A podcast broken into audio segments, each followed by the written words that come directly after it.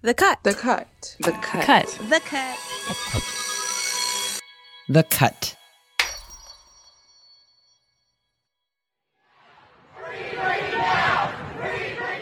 Do you remember the first fan? It makes me think of this first fan of Britney's that went public for being distressed. You know, the leave Britney alone. That person. Yes. Please. With kind of like the like mascara running and that grainy YouTube video. Yeah. I love you, Britney. Just know that, okay? Just know that. Yes. And everybody made fun of it. And like I saw a tweet the other day that said like we owe that person an apology. you know?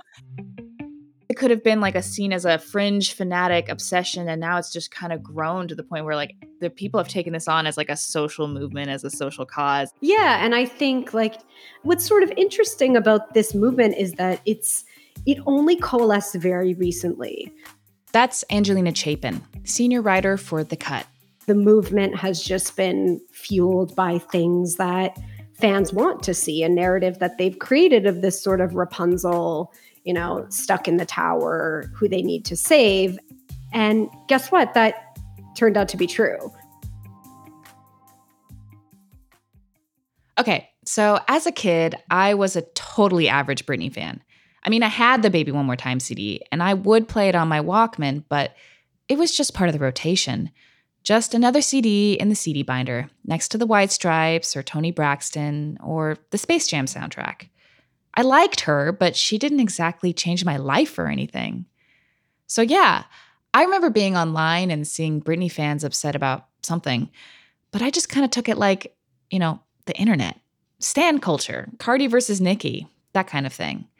I just didn't take Britney fans seriously enough to stop and actually listen to what they were saying. So now that we realize that they were right all along, I'm trying to figure out how exactly did we get here? All the way to banners on the freeway and rallies in front of LA courthouses. What is it about this one pop star that makes people not just care, but care enough to start a movement?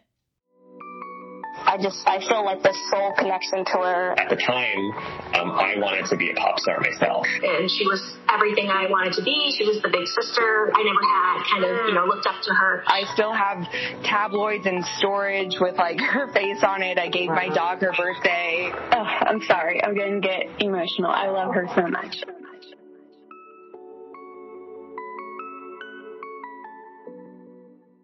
I mean, whenever you have a formative experience in in high school and there's someone who's part of it, you never forget that person. You know, when I was speaking to fans, a lot of their connections to her had to do with like, oh, well, I was in high school and dealing with mental illness for the first time when she was having her very public meltdown. So kind of seeing her go through that helped me or seeing her on mm. stage with confidence and this open sexuality helped me as a 14-year-old dealing with hormones. I think Britney Spears sort of, you know, represented for me um, this persona that I wanted to be, you know, at the time. I was speaking with a, a gay man who was closeted, and Britney sort of helped him come out because of her confidence. I just felt like pop stars were the most powerful people in the world. As a kid growing up gay in suburban Virginia, I just mm-hmm. felt like I wanted to be heard. And I think now, you know, as an adult looking back on it, I think there was definitely like a story of identity and control that was at play. Hmm. Because she was always trying to navigate being told how to be and what to do and she was always wrestling with her team hmm. even now even today hmm. about you know how she should present herself to the world. And i think that resonated with me then and now. A lot of people have a story like this. They've been rejected or abandoned or betrayed or bullied by someone, and in came Britney to fill the void. Like this other fan Angelina talked to. You know, she was raised without a mother, so raised by her single father. I was probably five or six when Baby One More Time came out, and at that time I was listening to my dad's hair bands, and and he felt that uh, "Highway to Hell" was not an appropriate song for a five to six year old to be singing. Um, so he introduced me to, um, I believe it was Jessica Simpson, Christina Aguilera, Britney. He had me watch all their music videos, and he pretty much was just like, "Pick one, any of them. What do you like?" For whatever reason, I saw Britney and I was like, "Her, Dad, her. I like, I like this one." Britney sort of became a, a stand in older woman, Mm. older sister type figure where she just didn't have anyone to teach her how to paint her nails or to dress a certain way or to have confidence. And she really sort of looked up to Britney to fulfill that gap in her life. I mean, I loved her from that moment, and I have memories of Baby One More Time era, Oops era. Uh, but it was really, um, oh God, I'm going to try not to cry. It was really seeing her um, in the role of Lucy in Crossroads, where her mom left, and it was just her and her dad. That I was like, wow.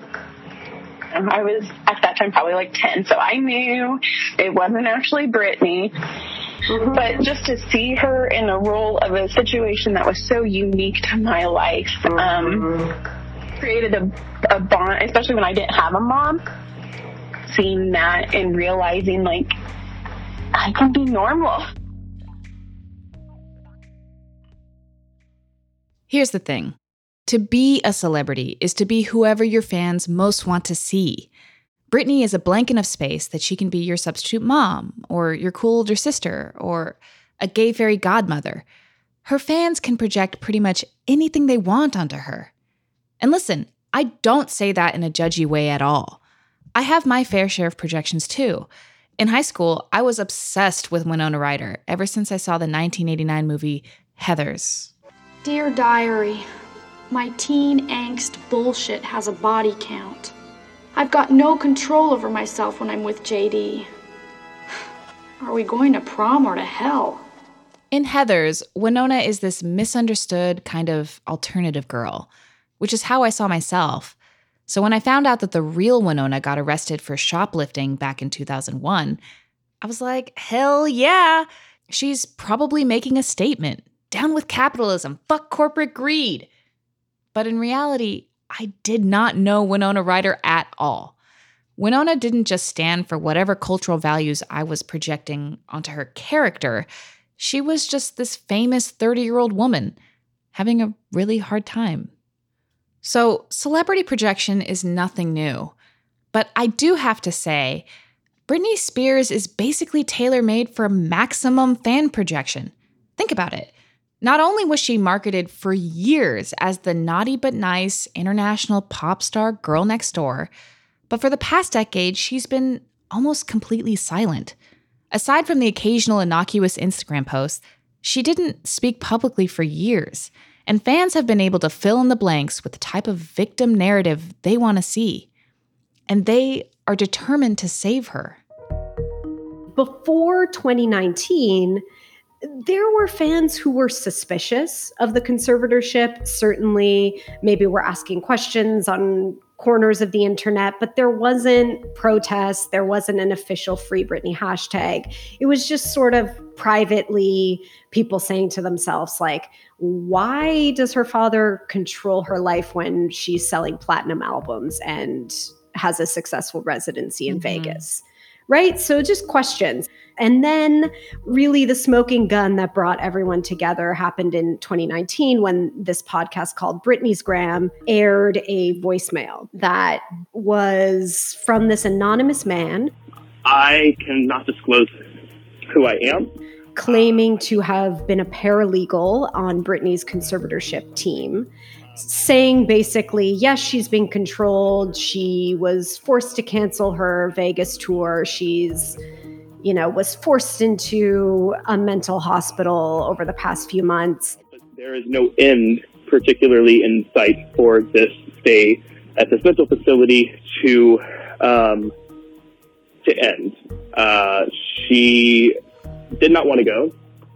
kind of confirming a lot of the hypotheses that fans had harbored in isolation. And then immediately it, it just Free Britney exploded.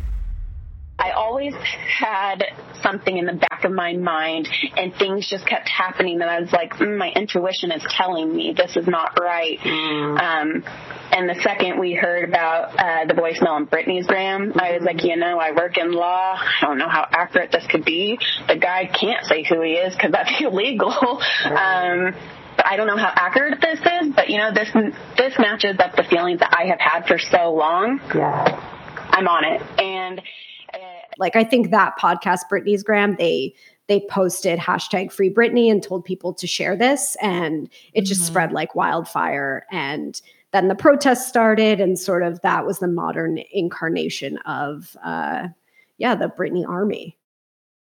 I will be honest with you, I haven't been back to court in a long time because I don't think I was heard on any level when I came to court the last time.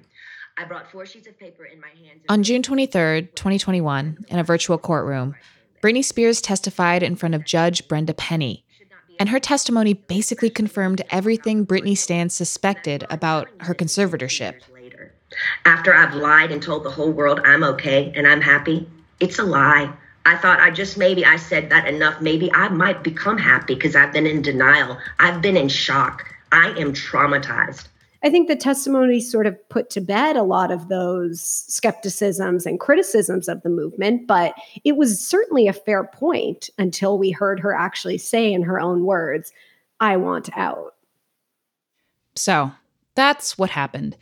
These Britney Spears super fans from around the world caught prodigious amounts of internet shit throwing, and yet still managed to make themselves a little revolution but I know that the fans we have kind of been or, or activists rather. Uh, sorry, it, it is hard to switch that mindset sometimes. Like, oh. oh, I'm not being a fan right now. I like, you know, whenever I would say slip up and say fans, or or if they would by accident, they'd correct me and say, you know, this isn't about Britney the celebrity. This is Britney the human.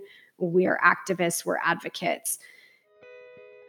After spending months watching advocates rise up and come to Britney's defense, I guess at this point, my biggest question isn't why, but why now? Britney Spears has been in a conservatorship since 2008, and it's only in the good year of 2021 that the dam sort of broke on this issue, and people became determined to learn the truth. In a situation that is now pretty universally agreed to be all kinds of fucked up. How has it taken over a decade for this to become a thing? More after the break. I have this theory I want to run by you. Oh, please. I love a theory.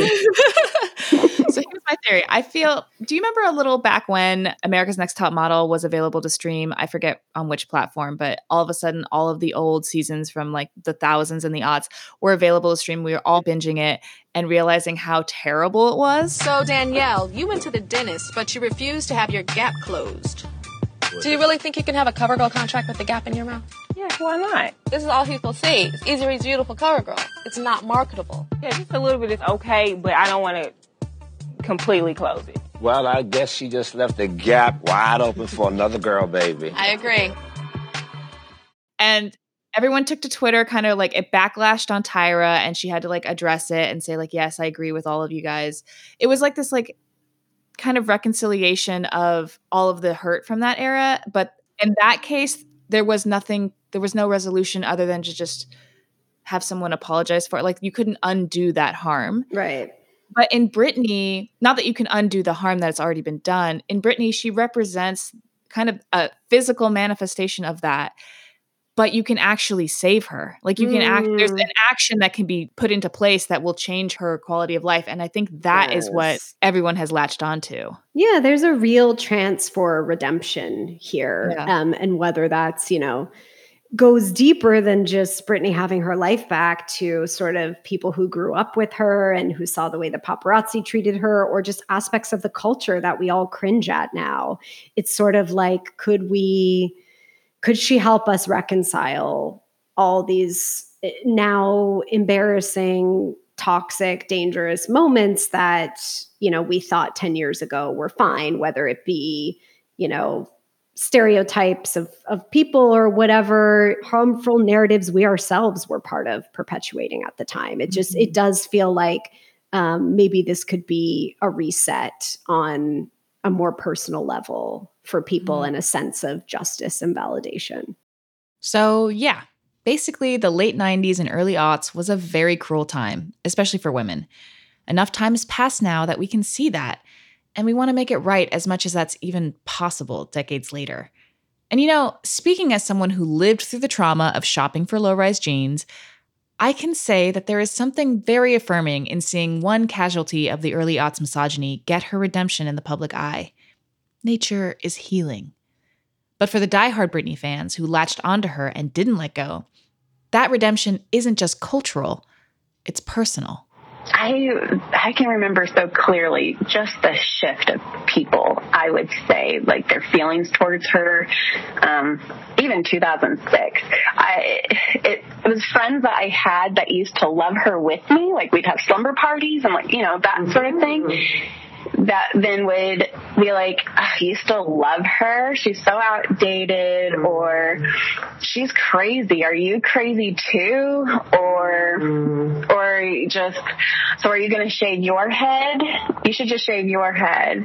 And then you're like, oh, so, um, I know at one point, uh, there was rumors going around about her possibly being suicidal and, you know, kids are mean and there was some that were like, so if she dies, are you just going to kill yourself too. Wow. Um, yeah, it was. And she was reading me some of the messages that she's now been getting from especially women just saying, Hey, I'm really sorry for bullying you. I see now you were just a woman standing up for another woman before it was popular to do so. Yeah, uh, without like naming names or anything sure. like that. I I had a couple of people specifically from high school that you know they didn't say the worst things possible but they weren't nice.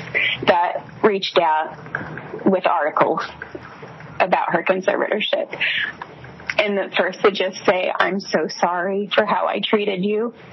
I now see what you saw then and thank you for being a voice this whole time for. Wow so, you know, hearing that, it just, if anything, it's not so much caring about what people think. It's just more so like validation that I've been doing the right thing for myself this whole time. And that's just supporting a woman. As good as it feels to see Britney and her fans get a bit of redemption, I have to wonder what will come out of this after Britney is hashtag freed. There's so much conservatorship abuse that goes on, not only in Britney's case, but in so many other cases. When I see the kind of conversations that are coming out of the Free Britney movement, I have to say, I feel hopeful. Like, no one two years ago was talking about exploitative conservatorships or the exploitation of child stars, and now suddenly it's everywhere. That's gotta be a net good, right?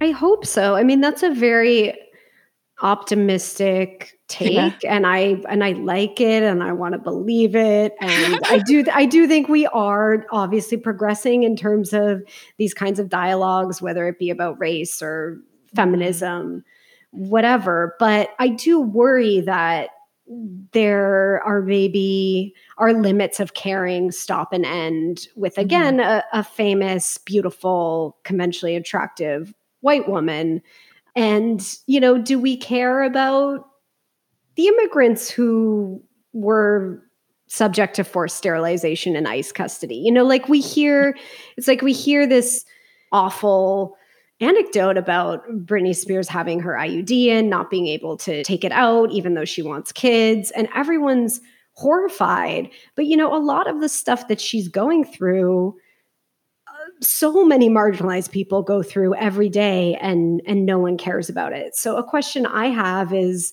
will we extend this this mm. concern never mind to other people in conservatorships the exact same situations but to women to non-white women to poor mm. women to queer women like how far can our empathy for someone like Britney Spears really extend to the groups most affected yeah, I mean, it could go either way. It could be like Britney Spears is the gateway drug to radicalization. Like, I got radicalized by Britney Spears. Mm-hmm. Mm-hmm. As of Tuesday evening, June 20th, 2021, two representatives from Congress have introduced legislation allowing those placed under conservatorships the right to petition the court for a public guardian to replace a court appointed guardian. The bill is named the Free Act. The Cut is produced by me, Jazmín Aguilera, along with B.A. Parker, Skylar Swenson, and Nur Busiri. Edited by Kelly Prime. Mixed by Alex Higgins. Our executive editors are Hanna Rosin and Nishat Kurwa. Special thanks to Angelina Chapin and Claire Lampen. The Cut podcast is made possible by the team at New York Magazine. Subscribe to support their work at thecut.com slash subscribe. I'm Jazmín Aguilera. Thanks for listening, and free Britney. Mm-hmm.